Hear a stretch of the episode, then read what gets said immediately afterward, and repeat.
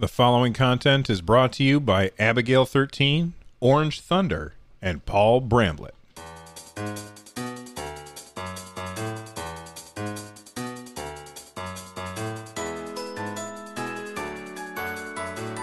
Oh my goodness, everybody. It is episode 576 of Nintendo Switchcraft. You know what we're going to be talking about today? We're going to talk about eShop updates. Where has the time gone since the last Nintendo Direct?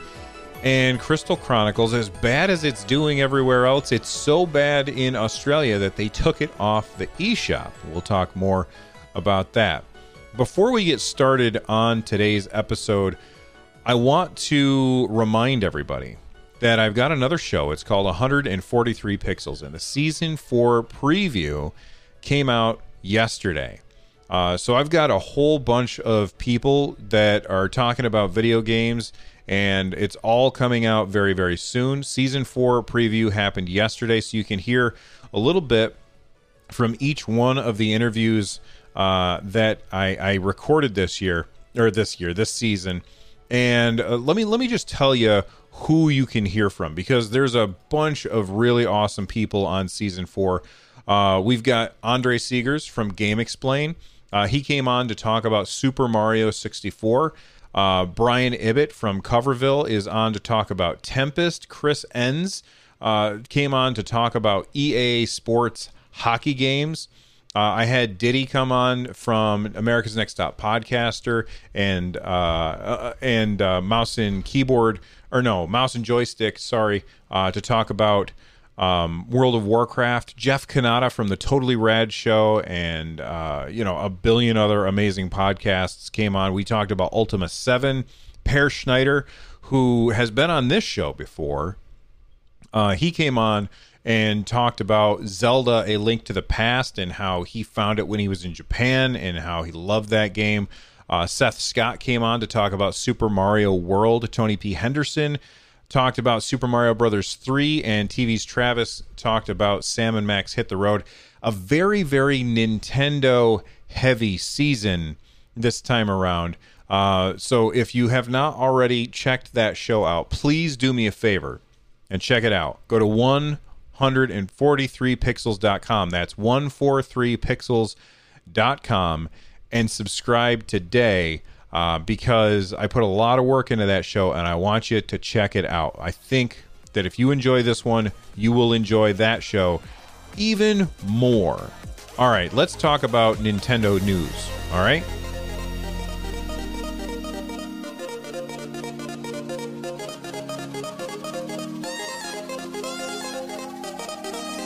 I think that we all need to, you know, figure out which direction Europe is from wherever you are. Okay. And then go outside and wave in that general direction and shout as loud as you can, thank you, Europe, because Nintendo just made a big change on their eShop. And I think it has something to do with the fact that uh, Nintendo got sued over in Europe for some of their more shady business practices. Now, if you don't know what shady business practices I'm talking about, what I'm talking about is the fact that you can pre order games, uh, but then you can't return them. Like, you can't say, you know what, I've changed my mind. I don't want to pre order this game. Maybe I pre ordered it when the game was first announced, and then some you know some kind of uh, news came out about the game and I decided, you know, I'm not gonna I'm not gonna play it on on Nintendo Switch, or I'm not gonna play it at all. Maybe they did something that I don't like, or the game isn't what I was expecting, and so I want to cancel my pre-order. And up until now, you have been unable to do that on Nintendo Switch. And over in Europe, I've talked about it on this show before. Uh, certain countries in Europe sued Nintendo and Nintendo was like, ah, well, guess what? We're not going to let you return your games. Well, Nintendo has changed their tune, and they are now allowing people to uh, not return games, but cancel pre-orders. You can you can now cancel pre-orders uh, up to seven days, I believe, if I remember correctly from the uh, from the video, up to seven days before it actually comes out. Uh, I, I, found out about this because of uh, GameXplain uh, video that was over on YouTube. If you don't know who GameXplain is, you know I just mentioned uh, 143 Pixels, Andre Segers, who came on to talk about uh, Super Mario 64. He's the guy who has founded Game Explain, and uh, great channel. I'm a fan. but anyway. you got seven days before you can cancel your pre-order uh, from the day that the game actually comes out. So now, if you go in there and you've pre-ordered a game, you, it'll either say that you can cancel or you cannot cancel based on when the game's coming out. I think that this is absolutely fantastic, and it's a long time coming. So. Uh, thank you to Europe for suing Nintendo into submission. I hope that Europe continues to do things like that uh, because you know there's something to be said for European laws being very, very protective of the consumer. That doesn't happen so much in the U.S. And I'm honestly, I expected this kind of thing to happen. I did not expect it to happen outside of the countries where they would lose a lawsuit. So, you know, I'm just going to use a European country as an example. I can't remember if this is the one that sued them, but Belgium think it was Belgium that is one of the countries that sued them. I could be wrong about it. Um, you know, if they if they get if if Belgium uh, sues Nintendo and and Nintendo loses, then I expect this kind of behavior to happen on the Belgium eShop. I don't know if they have their own eShop, but you get the picture. I don't expect it to happen in the states, but it happened. So I think that that's pretty awesome. Now, speaking of um, of uh, changes to the eShop, there's also a really another really cool change to the eShop, which I am very much uh, impressed with. This one comes to us uh, or was discovered by uh, a Reddit user Zeiss, and uh, what they said is that you can now see how much longer that a game that is on sale will be on sale for on the eShop. I think that this is really, really good. There's a lot of times where, you know, if I, am looking at this game, Lazy Galaxy Rebel Story, which admittedly I know absolutely nothing about this game. Nothing at all.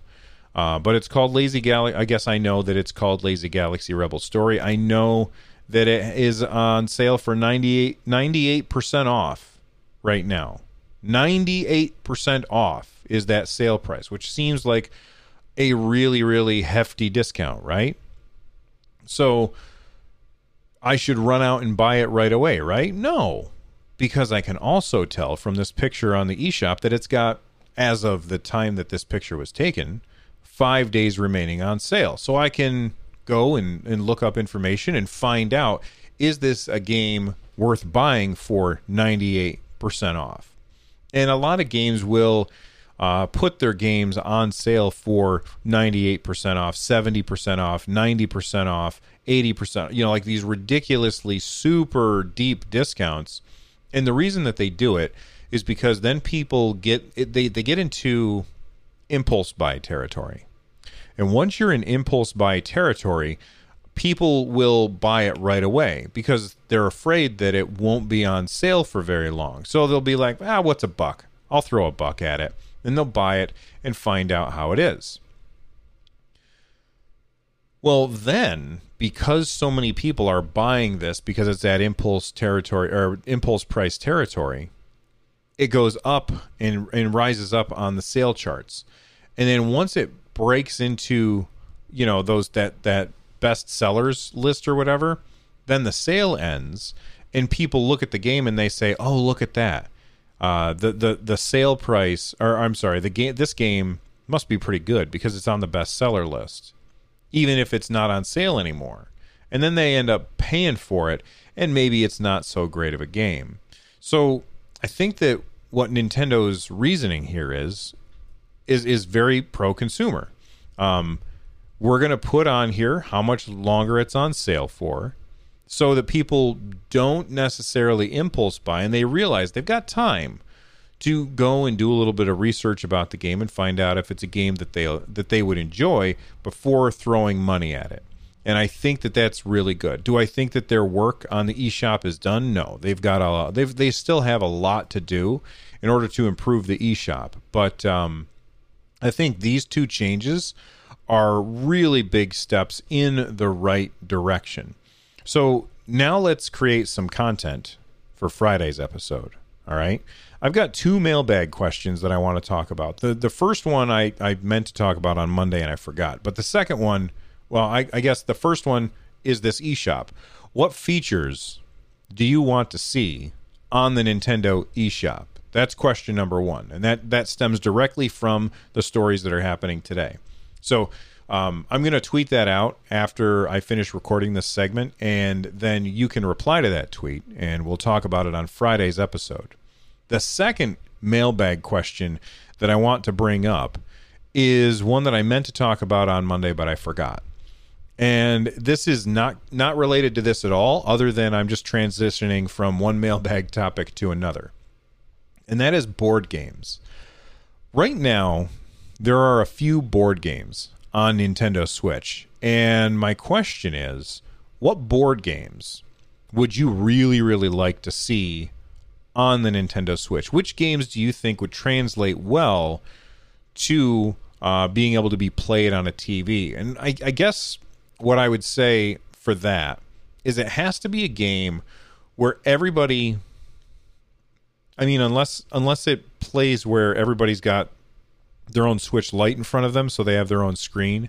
Um, but I think this this works best with games where it's cooperative and people don't necessarily have to hide information from each other. I think that kind of board game would play really, really well on the Nintendo Switch. So, what what board games, like physical, real board games, would you like to see playable on Nintendo Switch? Um, check out my Twitter uh, Run Jump Stomp. You're going to find that tweet. You can reply to it, and we'll talk about it on the show on Friday. And uh, I, am going to I'm going to give you an example. There's this really fantastic board game called Space Cadets, and it is a multiplayer cooperative board game where each person has a job to do and you work together by completing your own little mini games.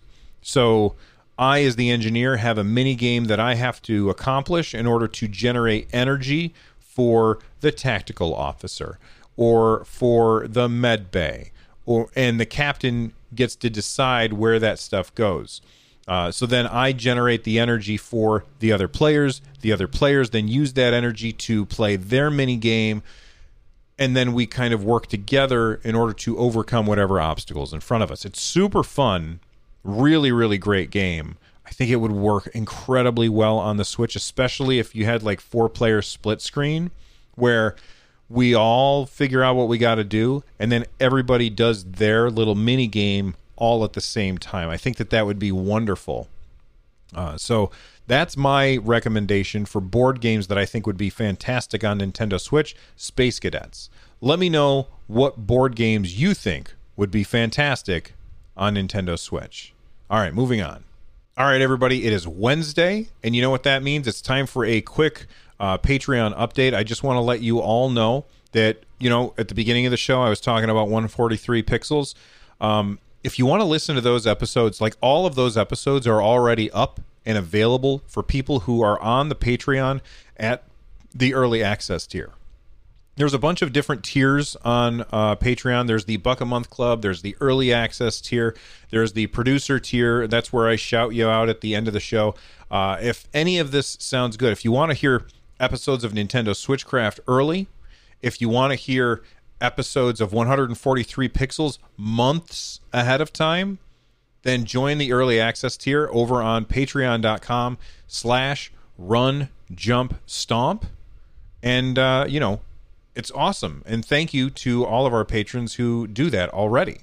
Ever since the pandemic had fully taken hold of the gaming industry and uh, things started getting canceled like e3 and gamescom i thought it was only a matter of time before they didn't ever come back I, I guess I'm not phrasing this the right way. When E3 got canceled last year, I said I'm assuming that we will never have a physical E3 again.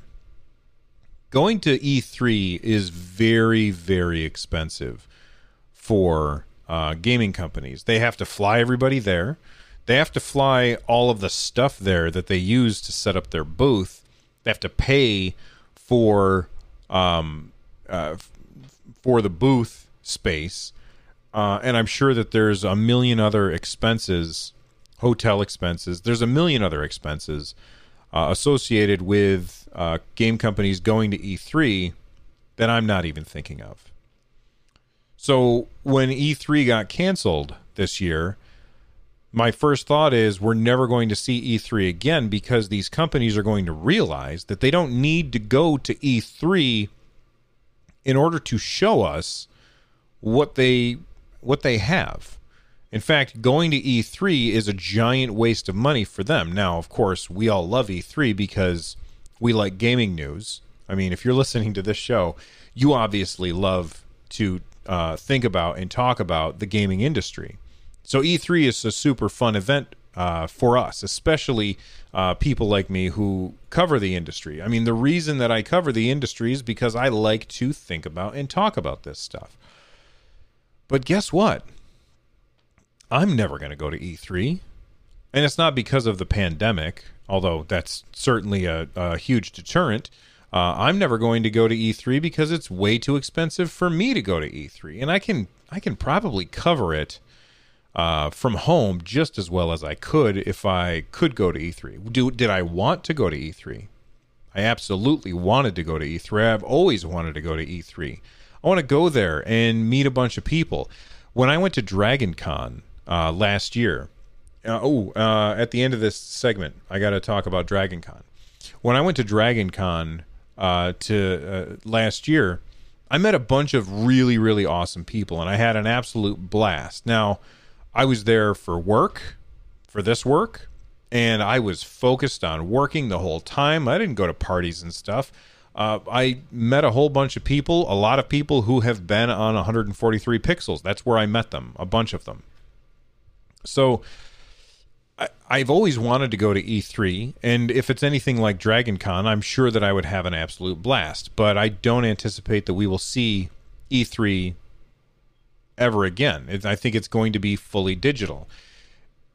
And we got news uh, today that kind of supports that. This one comes to us from Nintendo Everything, uh, and this is about Gamescom, not necessarily E3, but Gamescom just finished. Gamescom is basically the fall version of E3. It happens in Germany every year.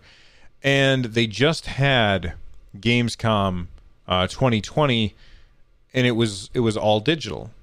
And there were some pretty cool announcements that we got to see. But guess what? They have already announced that they are going to have Gamescom 2021 from August 25th to August 29th and it's supposed to be planned as a hybrid event. And here's what it says meaning organizers are hoping things will be safe enough for an in person component. I don't think so. I think that uh, over two, l- listen to this, over 2 million people tuned in for Gamescom opening night live, which is completely a digital event. And I think that all of these companies are going to say, look, right now it's a hybrid event. We would love to have an in person thing, but we're planning on doing digital. I think that the hybrid idea is not going to happen. I think that they're going to realize that they can save a bunch of money by doing Gamescom, digi- Gamescom digitally, digitally. Man, I can't talk today. Um, and what may, only time will tell. But I think that next year, GamesCon, uh, uh, the Game Awards, and which would be happening this December, and then uh, June next year with E3 2021. I don't think those things are going to happen. Mark it down. We'll find out how wrong I am sooner rather than later, I think.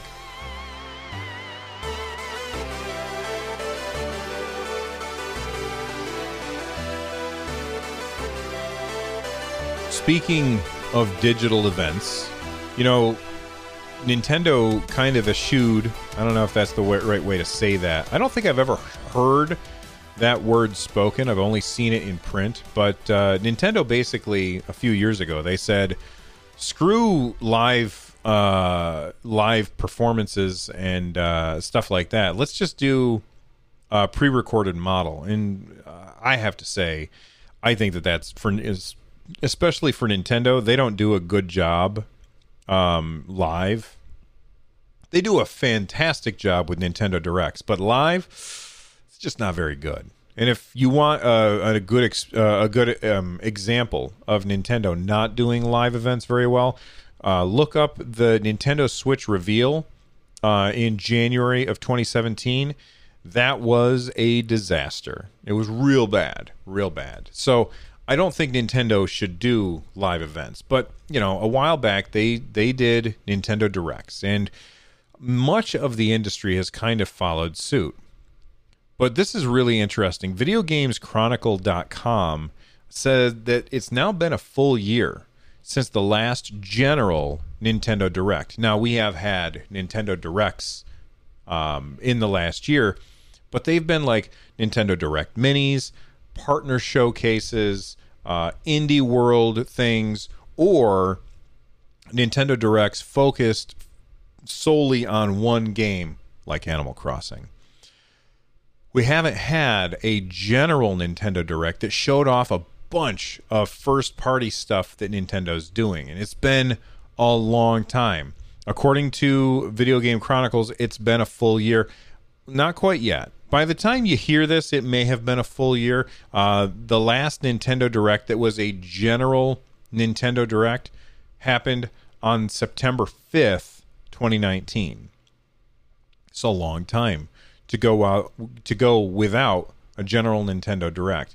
I really hope that we see one soon. There's rumors that we're supposed to get one this week because there's always rumors of a Nintendo Direct. We've got that Mario news sitting there. Uh, fingers crossed that that happens. We've got Metroid Prime. We've got a lot of things that we're waiting for. Uh, and a Nintendo Direct is certainly one of them.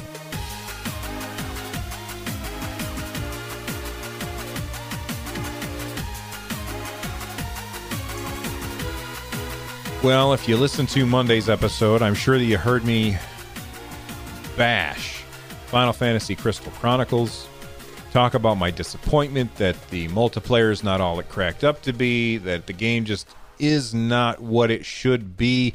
That Square Enix kind of phoned it in. It seemed like this is all secondhand knowledge. I've not played the game myself uh, since playing it on the GameCube. I was go- I was all set to buy it. I was going to buy this game. I decided not to because of all of the reviews saying how kind of garbage it is.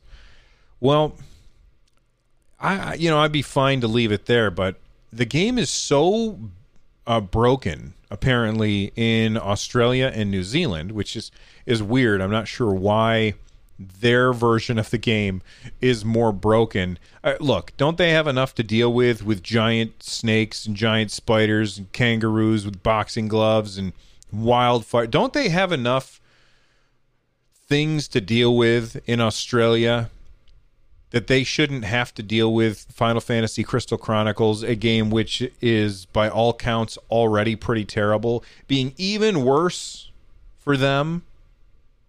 Well, apparently it is so bad that it got pulled from well that Square Enix said, "Okay, let's take this off of the Australian eShop." That's terrible so this comes to us from Nintendo Life. Here's what they have to say.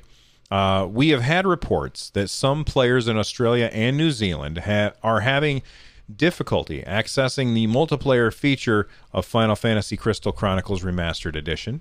This is being investigated at present, and to ensure customers have the best possible experience, further sales of Final Fantasy Crystal Chronicles Remastered Edition in the region will be suspended until the issue has been addressed. We understand that this is not ideal and would like to offer our sincerest apologies for the inconvenience caused. We'll post the latest updates on Final Fantasy Crystal Chronicles Remastered Edition here, so please bear with us. All right. I think that it's great that they decided to take it off of the eShop. I think that's a good thing.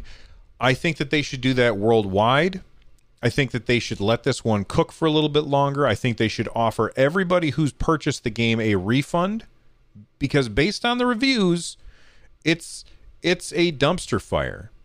Again, this is based on other people's reviews, not my experience with the game. I have not played it. But because everybody's saying how bad it is, I think that Square Enix needs to take responsibility, take one on the chin, and fix it. Don't just live with the substandard Final Fantasy Crystal Chronicles experience. Get it right.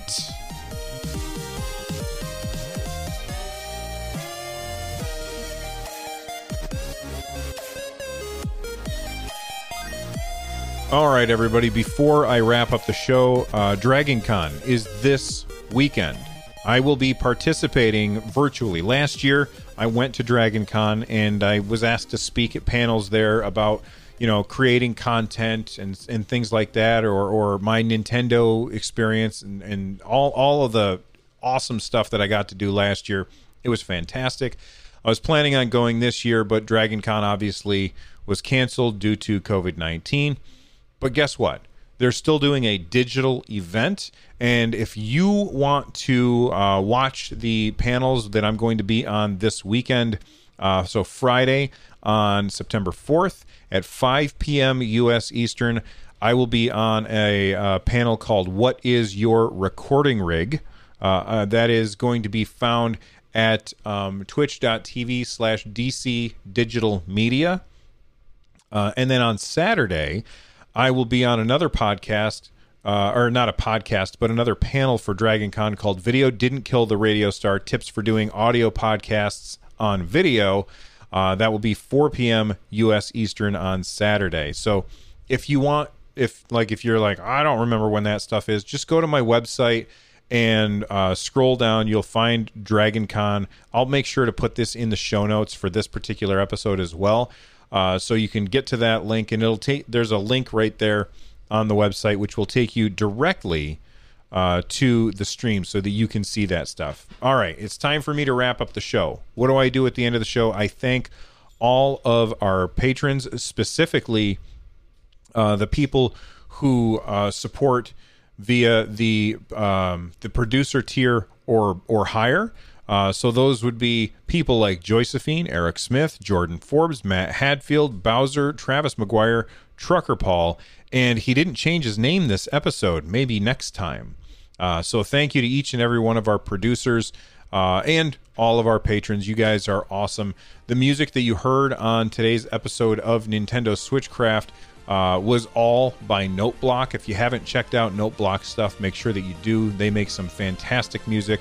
If you want to join our Discord, uh, find me on Twitter, uh, find me on Twitch or YouTube. You can find links to all of that stuff at my website, runjumpstomp.com. I'm out of here. I'll see you guys next time. Until then, stay awesome.